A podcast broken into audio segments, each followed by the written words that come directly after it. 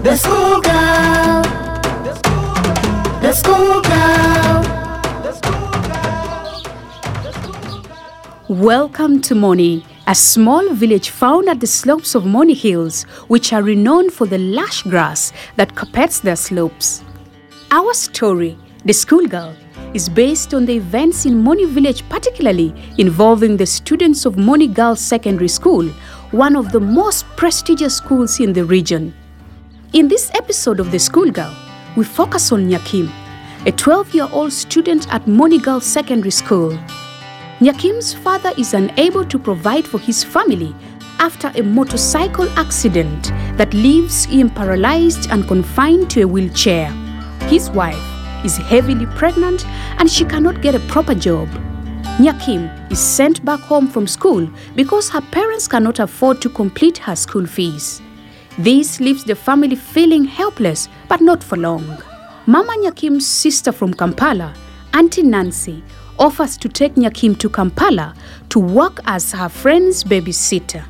Mama Nyakim believes that this is the only way out for her family, so she asks for her husband's opinion.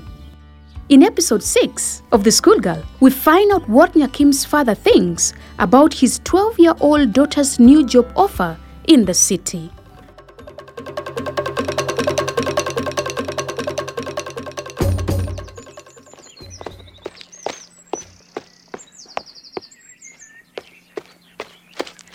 Mama Nyakim, Yes, you want to talk to me about something? Yes. What is it? just the other day, Mm. Nyakim was sent back home for not completing her school fees. Mm. Again? Yes, what I earn is not enough to feed our family, let alone cover Nyakim's fees. I know, Mm. but the school can wait. Just a few How? more months. Have you talked to them? I've been pleading with them ever mm. since the beginning of last term. Mm.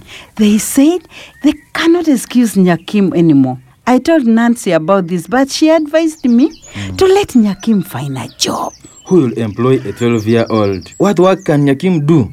Nancy knows the person in Kampala mm. who can give Nyakim a good job. Nyakim? Yes, A job in Kampala? yes. That is impossible. What about Why? school?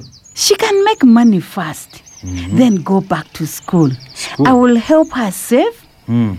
Nancy's friend is even willing to pay us Yeah. a deposit hmm. and her transport as soon as we accept. Nobody is accepting anything. Why? Nyakim is not going anywhere. She's still a child. She needs to be in school. So, how will we survive in this family? Survive. You are paralyzed hmm. and you can't work. Hmm. I am heavily pregnant. No one will hire me. How will we survive? Nyakim's education is number one priority. Mm-hmm. Child labor for child survival should not be an option when it comes to our children. We do not even know this person. But Nancy knows her. Is Nyakim Nancy's daughter? No, Would Nancy ever let her children work in the dangerous city I don't know. that she doesn't even live in? No. So why are you asking me to allow Nyakim, a 12 year old child, to go and work in Kampala?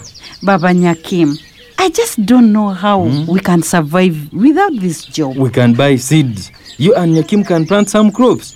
What about school fees for Nyakim? I'll sell part of our land and get money for our school fees.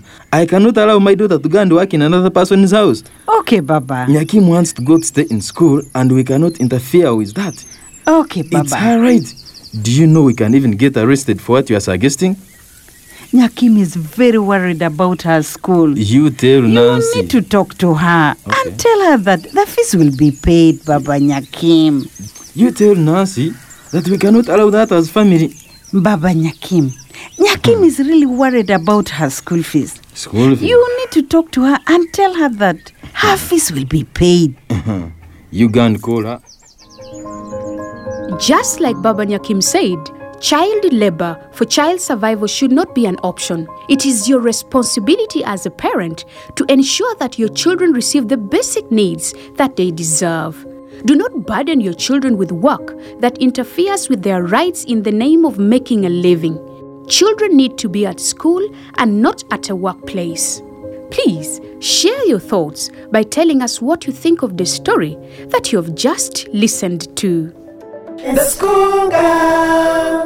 This drama is brought to you by FIDA Uganda with support from Democratic Governance Facility, DGF.